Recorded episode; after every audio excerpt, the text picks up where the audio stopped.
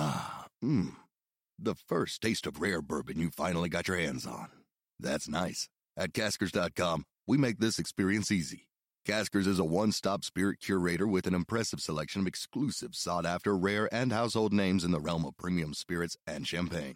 Discover the top flavors of the year now by going to caskers.com and using code WELCOME10 for $10 off your first purchase.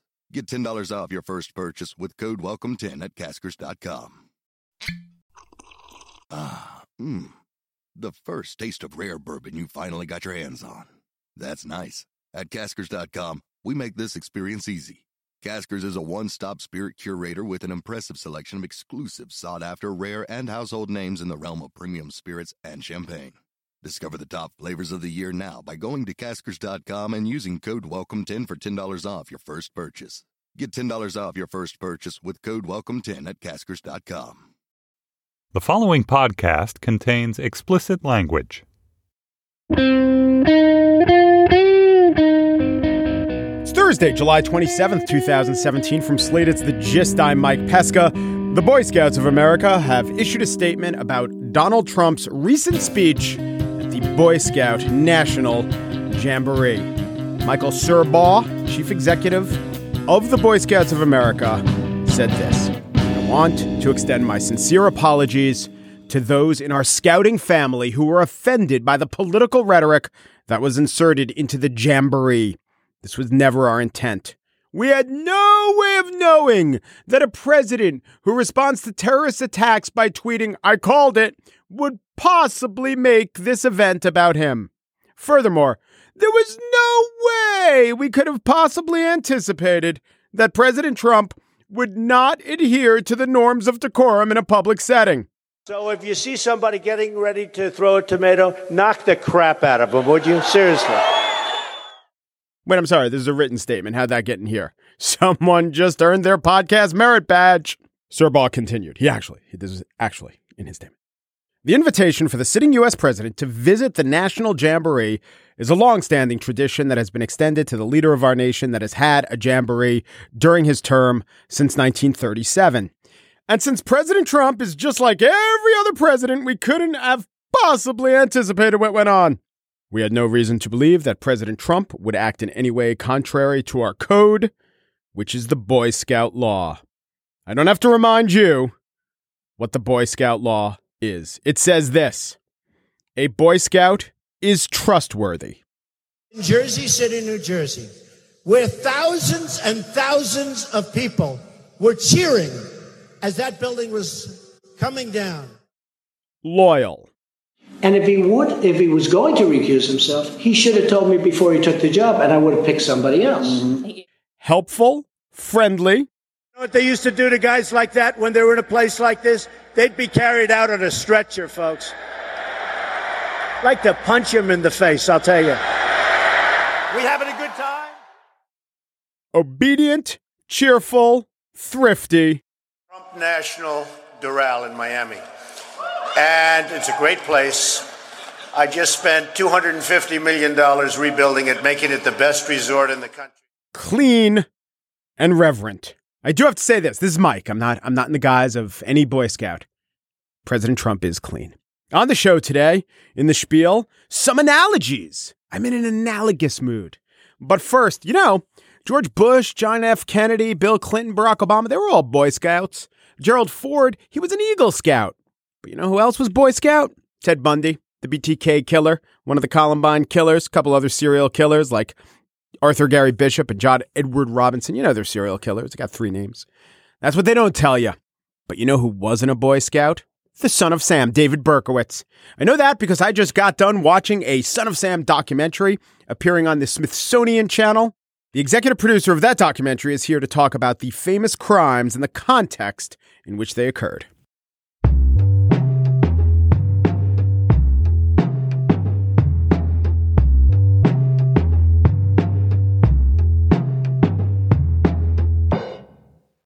Here to tell you about one of the most attractive automobiles you're ever going to lay your eyes on. And it's not just how good it looks, it's everything that can do. For those who embrace the impossible, the Defender 110 is up for the adventure. This iconic vehicle has been redefined with thoroughly modern design. The exterior, which won me over, is reimagined with compelling proportions and precise detailing. The interior is built with integrity, using the most robust of materials. The Defender capability is legendary whether you're facing off road challenges or harsh weather conditions. The Defender 110 lets you go further and do more. Cargo capacity means you got room for your gear. To drive the Defender is to do what you do via your intellect, via your passions in life. It is to explore with greater confidence. Ready for a wide range of adventures? The Defender family features the two door Defender 90, the Defender 110, the Defender 130 that seats up to eight. Learn more at LandRoverUSA.com forward slash Defender. In New York, the search continues for the 44 caliber killer who has come to be known as the Son of Sam. The mayor and police commissioner Codd feel that the solution of all this is so important that they've set up a 24 hour telephone service number to call if you have any information. 1977 was the summer of Sam, meaning it's the 40th anniversary now. Is actually it's kind of a misnomer because David Berkowitz, who wound up being the son of Sam killer, had been killing for quite some time. But that is when the killings, usually of couples in parked cars, reached a fever pitch, gripped Manhattan, and uh, one of the largest uh, police manhunts ever assembled tried to catch this guy. There is a new Smithsonian Channel documentary about this called The Lost Tapes. Uh, it's about the son of Sam killing, and Tom Jennings, the executive producer of that special and of that series, The Lost Tapes, joins me now. Hello, Tom. Hello, Mike. Thanks for having me. What's your personal connection? Were you uh, in the news business back then? I was not. I Little was young. in school. Yeah. Yes, uh, not quite uh, in the news business back then. Uh, however, I was. I am old enough. I do remember it. Um, I was actually living in Cleveland, Ohio, and it was huge news there because uh, Sam Berkowitz became like the ultimate boogeyman. Right. You know, Right. He was the person hiding in the shadow, no matter what city you were in, and you'd always wind up looking over your shoulder, and you get that from hearing the interviews in the show. Which I love, these kind of man on the street New Yorkers. that Right. you never see those in documentaries. These people talking about literally, like you said, living in uh, living in fear. And and uh, I love old documentaries or really old movies just to see, say, screen, just to see street shots, just to see fashion, also to hear accents. The accents. There is a pronounced New York accent now. Every single person interviewed in this had the thickest accent. It was uh, quite something. Now this guy he's got to be stopped somehow, some way. You know, I think at uh, mostly all your bars or discotheques, something like this, has to be watched for single guys that hang in there out in there alone. First, let's just talk about the case and the crimes. He shot 13 people, and seven of them died. Correct. Yeah.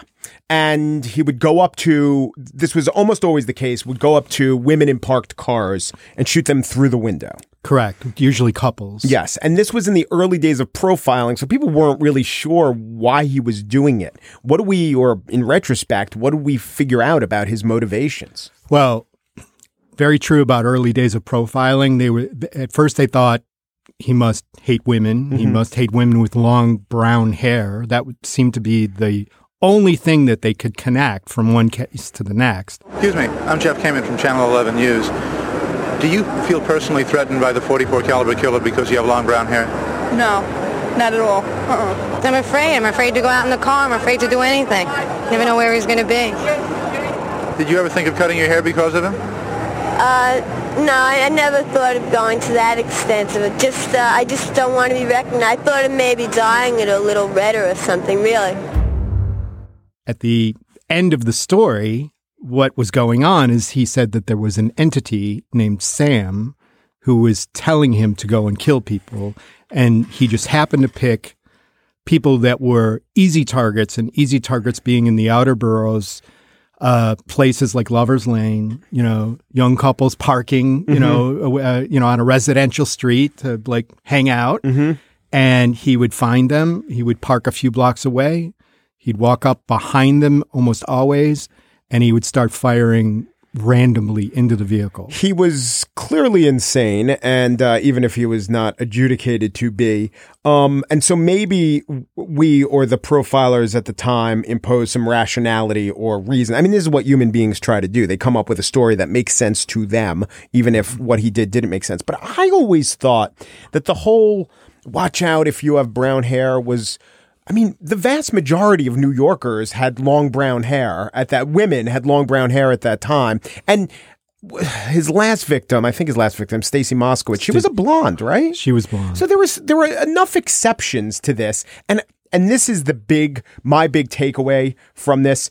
This was these were real killings. These this was really terrible. Uh, obviously, this was so much a media creation. The media loved this. The media always loves Yeah. this. The largest task force in police history went into high gear as the city went into high fear. It was New York. It was New York centric. So you're at the media capital of the United States. And the media became, in a sense, a character in the story because of Jimmy Breslin, who was the columnist for the Daily News at the time. Berkowitz, under the name Son of Sam, started writing letters to him mm-hmm. About what he was going to do next. And leaving letters at the scene. The first first time they figured out his name because they used to call him, you know, when he started, they called him the 44 caliber killer because that was all they knew was that it was a 44 caliber snub nose handgun. And then he left a letter and Yeah. he signed it Son of Sam. And and that was all they knew. The killings took place some in the Bronx, some in Queens. If you're not from New York, these are places far apart that are hard to get to unless you have a car, which uh, he had. And every everything was so random, and often they were spaced very far apart. So f- originally, right, they didn't even connect a bunch of the killings. I think it was the first six or seven months, three or four of the shootings had occurred all over the place, like you said Queens, Bronx, Brooklyn, and there would be months in between. And Yes. New York at the time, as you kn- probably know, was not the New York that it is now. There was high, high crime. Right. It was a mess. Right, meaning there were probably dozens of other incidents that fit the exact three things we know about him: a random shooting, a 44, and no clear motive, and and they didn't see who the assailant was. Correct. And and they were in different jurisdictions. Right. So, you know, the Bronx isn't necessarily, you know, when 109th precinct isn't going to be calling Brooklyn about a shooting because they've had five that day anyway. And it wasn't until they started to realize, wait a minute, you know, they the cops started talking and then they realized that we've got a bunch of these that are happening in the same way. It was the kind of lover's lane connection. Yeah. And then they started collating all of that information. And then the long brown hair came out, always at night, always someone who pops out of the shadows and then disappears. People, you know, literally would see a figure, you know, any if there were any witnesses, just this, I mean, think about it. It's like a horror movie. It's this shadowy figure, Yeah. bang, bang, bang, bang, bang, and then vanished. The general description that we have is of a male, white, 25 to 30 years of age, 5 feet 10 inches to 6 feet in height, medium build, well groomed with dark hair which is combed straight back, and wearing a raincoat type of outer garment, tan or brownish. Keenan, what do you know about the way? So was this one of the first cases that uh, prompted coordination and uh, dragnets and manhunts based on profiling and methods and things like that? in New York, I think in the in the modern era, I think we can kind of still include that in the modern Mhm. era. I think this is the one because they created this huge task force that eventually wound up having 300 officers and detectives on it, you know, going through everything you could possibly imagine to try and figure out who is this guy, where is he going to strike next? I mean, in the film, as you may have seen, I mean, some of the detectives that are interviewed are saying, "What is it going to take?" Yeah. And the guy says going to take a lot of luck. A lot of luck after he strikes next, right? Correct. Saying he's going to do it. The, the detective doesn't even say, we hope no one will die. Like after he does it, we hope we'll be able to mobilize pretty quickly. Yeah. Yeah. Like, you know, if we get there in time, and this is at a time when there's no cameras on the streets, you know, communication between police cars is not what it is today. Mhm. There, there's no computers, and you have a detective hoping Yeah. that they'll get lucky. We put the men out in the areas where we think, or there's a, at least some uh, possibility that he's going to be in that area, and hope that we're nearby when it goes down. You know, and hear the shots or get a report quick enough where we can get there. And that shows you the desperation that they were. They, they were so willing to say that because they really had nothing else to say. So, what were the lost tapes about this? I know it's a brand, but what what was lost and what you find? Well, the brand is called the Lost Tapes because the idea is that we use no narration. There's no interviews. There's no modern day people trying to tell you what it was like. We gather as much media as we possibly can television, radio, print, put together a tapestry, if you like, of storytelling so that when you're watching it, you feel like you're in it. So someone who's unfamiliar or wasn't born back then can watch it. And our goal is to just give them a glimpse of what it was like to be in New York in 76, 77, to feel it as if it were happening right in the moment. One way I explain it, especially with a media driven story, if you think about how the media works even today, there's a major event, there's a killing in the Son of Sam. Camera crews go out. They shoot and shoot and shoot. They were using tape back then. And those tapes are, are then sent back to the studio. And some frazzled editor is going through and shuttling through that tape, pulling maybe two or three minutes off of what they need to tell the story for the broadcast that night. The tape comes out of their tape you know, their editing equipment and goes on a shelf. And 25 minutes of stuff that was shot is never seen again. When we go and we look for material from news stations, archivists, things like that, I don't want to see what was aired. Right. I want to see everything else. Yeah, and you see there are what is the term for this at the at the end of a stand up, a reporter stand up, you'll see um, a little bit of uh, co- discoloration because obviously that's The f- when they were using film. Yeah, yeah, that's when the, The film le- stopped, and you'll leave that in to Yeah, show how raw course. it is. I was struck by the racial aspects of this, and there weren't too. It's not like your movie about the L.A. riots; they were very much under the surface. But every person in a law enforcement position was white, and whenever there was tape of how lawless New York was, not the Son of Sam stuff, it's almost always a black person. Well, you're correct. Most of the detectives were white. Regarding the unrest, it's an interesting point you bring up because using this style, we can, yes, we use everything that got left on the cutting room floor, but we can only use what that camera operator pointed at. Yeah. And what they were pointing at during when the lights went out. Yeah. During the blackout, which is part of the Sam story. Part of the summer of Sam, yeah, seventy-seven blackout. They went to neighborhoods where there's mostly African Americans that were, you know, uh, stealing things, and Yeah. that's what they pointed their cameras. At. And that's what every that's what the residents of the city saw. And Correct. one of the reasons why Son of Sam was so scary is that they were clearly targeting. There were only white victims. They were, and they were unexpected victims. You know, uh, we and so just- and so these reporters would go up to uh, you know young white people are you scared are you are your movements being affected they would say yeah so this was i mean this the the subtle point was oh he's for the first time he's coming for you he's coming for you. He's coming for anyone. He's coming to neighborhoods that this doesn't happen in. He's. Uh, I was talking with someone this morning about how his victims were not the type of people that you would expect to be victims of Mhm. violent crime. Yeah. And the media fed on that, and they made sure that people knew this could be your daughter. This could be you.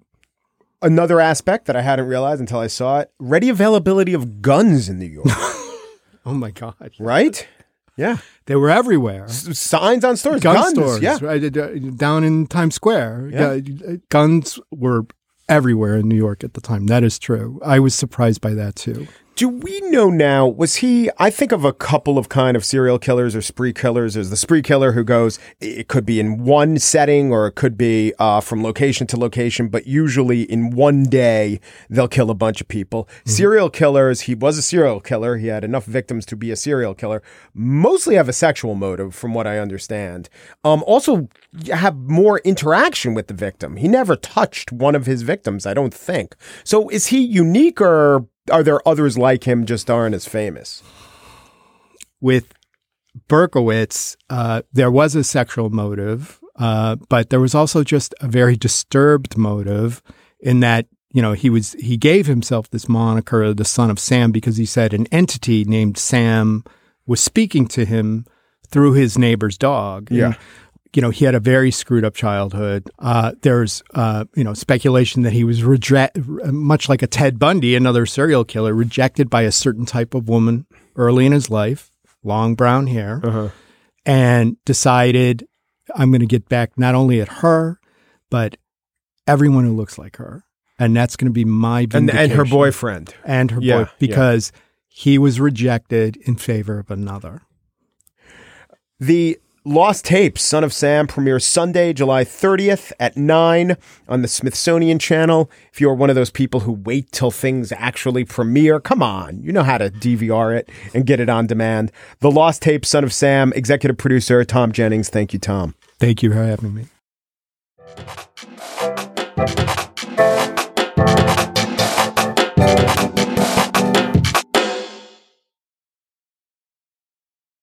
And now the spiel. I'm in an analogous mood. I'm in an analogous mood. Being in an analogous mood. Your words, they seem like food. If your ingredients call for butter, you could use olive oil or another glyceroid like palm, coconut, indeed, vegetable or flaxseed. Or you could use just a dash of canola, popular in parts of Hispaniola if you're in an analogous mood. All right. Like, I was thinking of this analogy. Trump lies. You know he lies, right? Now, Trump's defenders will always say, well, every president lies. So I was thinking of baseball and home runs.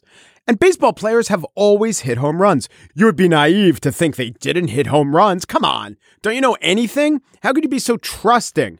Like in 1917, Gavvy Cravath, he led the league. He hit 12 home runs. Before that, Gavvy Cravath even had a season where he once hit 24 home runs. That Gavvy Cravath, he was a great home run hitter. There was even a guy named Home Run Baker, and he once hit 12 in a year to lead the league.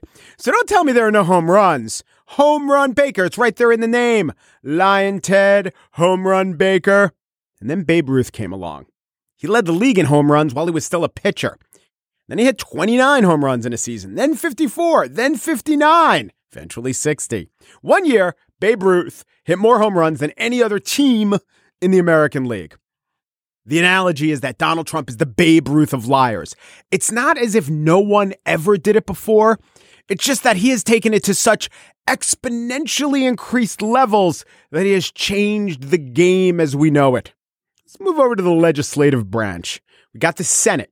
Now, normally the Senate likes to craft legislation. Sometimes it's an open committee using regular order. Sometimes there's some closed session going on, but they craft. They put their time into crafting legislation. And I think of a band, a band that goes into the studio and really works out its sound. It uses engineers and producers, does multiple takes. You know what? Maybe an outsider will come in like a session musician and they'll sit in, and maybe the purist will say, well, that's not supposed to be the way it's done. That's like a lobbyist helping the Senate craft its legislation. Let's not be naive. That does go on. But now we have this normally highly produced band. And by the way, just being highly produced, that's not necessarily a virtue, right? The Beach Boys were highly produced. Air Supply was highly produced. But now, this band, that's the way they used to do it. Now that all of a sudden they become a jam band. Let's just let her fly. Let's see how the mood strikes us. Look, man, it's a votorama. There's no structure, dude. There's no engineering. Hey, the senator from Wisconsin wants an amendment? No problem. The drummer wants to play the vacuum cleaner, a cappella Freebird? Sure thing. It's a jam band. That's now how we're doing business. We got a Dark Star teaser going that never ends. This is what the process has become. Which brings me to skinny reform. Have you heard about skinny reform? So the Senate Republicans can't agree with what should go into the bill. So they've decided, well, here's our strategy. We'll pass a bill, we'll kick it to the House, they'll they promise not to vote, and then we'll decide on it in committee. Since we can't actually decide on it, we'll just enact something called a bill, and then a little later on in this jam band session, we'll figure out what it is. Now, here's an analogy. Let's take three brothers, and all they've decided is they really want to go into retail. But one of the brothers wants to open a hardware store, and another wants to open a dress shop, and the third wants to open an Ayn Rand bookstore. And they can't agree what kind of store they should have. The hardware guy and the dress guy. I mean, they're both brothers. They don't see eye to eye on anything. They have families back home. One of them really doesn't want a hardware store. The other totally does not want an Ayn Rand bookshop in their lives. So, you know what they decide to do? We're going to rent the store and decide what goes in it later. Oh, also, one other factor the brothers have these whacked out cousins, these nine whacked out cousins, and they're really into the retail business idea also, but they're dead set on a vape shop. They're not budging on the vape shop. And the brothers are like, well, I really think the vape shop thing, it's not the best idea. But you know what? Here's what we're going to do. We're going to rent a store. We're going to tell our whacked out cousins about the store, maybe give them a chance to stock it with e cigarettes, though they say they won't. And then hopefully one day we'll come to a decision about what kind of store it is. Could be a hardware store, could be a dress shop. Hey, I got an idea. Maybe a Curves for Women. Is that thing still around? Another analogy for skinny reform. Maybe skinny reform is like this. We got the same brothers. And they all decide we got to buy mom a present. I mean, we've promised to buy mom a present, right? She'll really look down on us if we don't buy her a present. Okay, we've all decided on that. So let's go around. Let's say what we should get her. Brother one, I say flowers. She loves gardening. Brother two, you're right. She loves gardening. I say we get some gardening gloves. Brother three, right. We can all agree that she loves gardening. Let's give her pounds of manure. Wait, wait, wait, wait, says the flower guy. That's kind of the exact opposite of what I'm thinking of. Well, then you're not a real gardener we got to get a present. Look, maybe we just don't go in on it together. No, no, no, no. And here's what they decide. Here's what we're going to do. We can't really decide on the present. We're going to buy the box. We're going to wrap it. We're going to put a bow on it and the gift wrap on it. And only at a later date will we decide what goes in the box because we promised her we'd get her a gift. And the most normal brother is like, and I think we all know that manure is a terrible idea, right, Ted? And Ted's over there saying, if you don't agree to send manure, you're not a real gardener. All right, then, we're all decided. We're going to get the box and we're going to hope for the best. And that, my friends, that analogy, that is skinny reform. A jam band with a brightly wrapped box that might contain the fountainhead or a pile of shit. And now you see the clarifying power of analogies.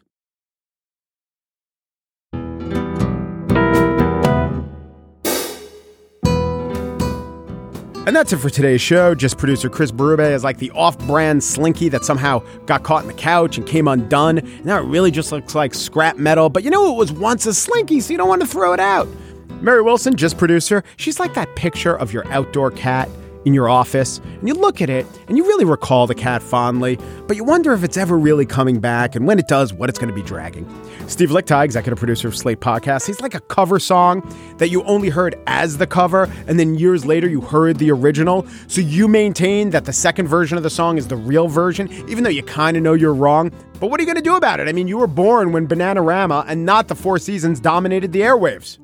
The gist, we're just like that mud based obstacle course that seems like an accomplishment, but maybe it's just an indulgence, putting things in your way that don't need to be there when real people have real obstacles and they don't post them so readily on social media. Oomparu Deparu Duparu, and thanks for listening.